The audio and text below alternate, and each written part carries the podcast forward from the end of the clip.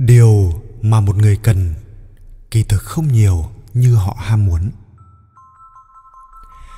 Con người sẽ có rất nhiều dục vọng, tham niệm, tham của cải, tiền tài, ham mê sắc dục, cái đẹp, ham hưởng thụ. Nhưng lại thường quên rằng những thứ mà một người thực sự cần lại không nhiều như người ta ham muốn. Ngày nọ, một người tu hành trẻ tuổi đi đến ngôi chùa cổ bái yết vị hòa thượng già. Anh ta hy vọng vị hòa thượng già có thể trả lời được câu hỏi, rốt cuộc dục vọng của con người là gì đang chất chứa trong lòng mình.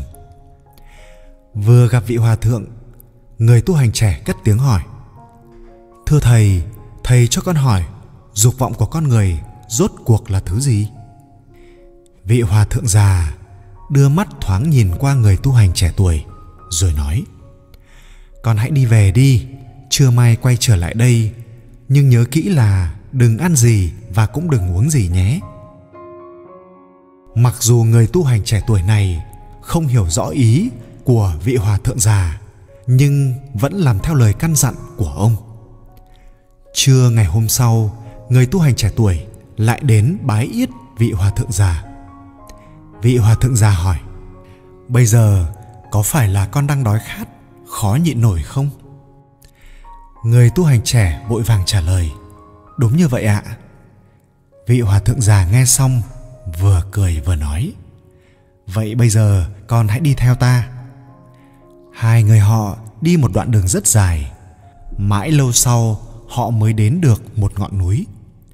Lúc này, vị hòa thượng già đưa cho người tu hành trẻ một chiếc túi vải rất to và nói, bây giờ thì con có thể thỏa thích hái những trái cây chín mọng trong khu rừng này.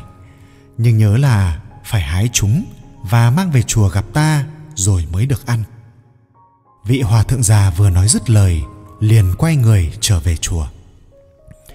Đến thời điểm mặt trời đã ngả về tây, người tu hành trẻ vác trên vai chiếc túi chứa đầy hoa quả, đi tập tễnh, mồ hôi chảy ra đầm đìa khắp người, bước đến trước mặt hòa thượng già vị hòa thượng già thấy vậy, liền nói với người tu hành trẻ, bây giờ con có thể ăn những trái cây ngon ngọt này rồi đấy. Người tu hành trẻ tuổi không thể đợi chờ được nữa, liền đưa hai tay nắm lấy hai trái táo, vừa to vừa chín mọng, rồi cắn từng miếng thật to và bắt đầu nhai. Chỉ trong chốc lát, anh ta đã ăn hết hai quả táo một cách ngon lành người tu hành trẻ đưa tay vuốt khẽ vào bụng như thể đã ăn no rồi nhìn vị hòa thượng già. Vị hòa thượng già hỏi giờ con còn đói khát nữa không? Người tu hành trẻ tuổi trả lời không ạ à, bây giờ con không thể ăn thêm được gì nữa rồi. Vậy còn bao nhiêu những quả táo ngon mà con đã khổ sở hái xuống rồi vất vả vác về đây lại không được con ăn hết thì có tác dụng gì đây? Vị hòa thượng già vừa chỉ tay vào túi hoa quả đầy ắp còn lại, vừa hỏi. Ông lại mỉm cười và nói, đối với mỗi người, chỉ cần một vài quả táo là đã có thể no bụng rồi. Phần táo thừa còn lại chính là dục vọng của con người. Vị hòa thượng lại nói tiếp, kỳ thực, đối với mỗi người chúng ta mà nói, những thứ mà chúng ta thực sự cần dùng đến, có thể chỉ nhỏ bé như hai quả táo. Và những dục vọng còn lại chẳng qua chỉ là một chút vướng víu, phiền toái, không dùng được mà thôi. Con người khi xuất sinh đến thế gian này vốn trần trụi. Phật gia giảng, hết thảy những của cải vật chất trên đời đều là vật ngoại thân. Khi sinh không mang theo đến, khi chết không mang theo đi nhưng trên đường đời có rất nhiều cám dỗ hấp dẫn. Trong xã hội hiện đại, rất nhiều người có dục vọng mạnh mẽ lại coi dục vọng là bản năng của con người. Cũng lại có những người coi dục vọng là động lực sống đến nỗi miệt mài theo đuổi suốt cả cuộc đời.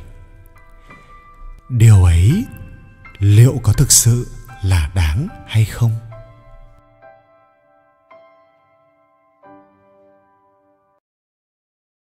Vì sao thơ xuân diệu? Bữa trước riêng hai dưới nắng đào, nhìn tôi cô muốn hỏi vì sao. Khi tôi đến kiếm trên môi đẹp, một thoáng cười yêu thỏa khát khao. Vì sao giáp mặt buổi đầu tiên, tôi đã đầy thân giữa xứ phiền, không thể vô tình qua trước cửa, biết rằng gặp gỡ đã vô duyên ai đem phân chất một mùi hương hay bản cầm ca, tôi chỉ thương. Chỉ lặng chuồi theo dòng cảm xúc như thuyền ngư phủ lạc trong sương. Làm sao cắt nghĩa được tình yêu, có nghĩa gì đâu một buổi chiều. Nó chiếm hồn ta bằng nắng nhạt, bằng mây nhẹ nhẹ, gió hiu hiu. Cô hãy là nơi mấy khóm dừa dầm chân trong nước đứng say sưa. Để tôi là kẻ qua sa mạc, tạm lánh hè gay thế cũng vừa. Rồi một ngày mai, tôi sẽ đi. Vì sao ai nỡ bỏ làm chi? Tôi khờ khạo lắm, ngu ngơ quá. Chỉ biết yêu thôi, chẳng hiểu gì. Yêu yêu là chết ở trong lòng một ít vì mấy khi yêu mà chắc được yêu. Cho rất nhiều, xong nhận chẳng bao nhiêu. Người ta phụ hoặc thờ ơ chẳng biết. Phút gần gũi cũng như giờ chia biệt, tưởng trăng tàn hoa tạ với hồn tiêu. Vì mấy khi yêu mà chắc được yêu yêu là chết ở trong lòng một ít. Họ lạc lối giữa u sầu mù mịt, những người si theo dõi dấu chân yêu và cảnh đời là sa mạc cô liêu, và tình ái là sợi dây vấn vít.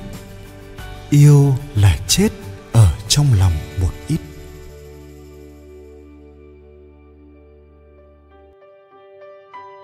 Sân ga chiều em đi, thơ xuân quỳnh. Sân ga chiều em đi, mênh mang màu nắng nhạt, bụi bay đầy ba lô, bụi cay xè con mắt sân ga chiều em đi, gạch dưới chân im lặng, bóng anh in thành tàu, tóc anh xòa ngang chắn. Sân ga chiều em đi, bàn tay ra giết nắm, vừa thoáng tiếng còi tàu, lòng đã nam, đã bắc. Anh thương nơi em qua, những phố phường nhộn nhịp, bỡ ngỡ trong ánh đèn, còn lạ người, lạ tiếng.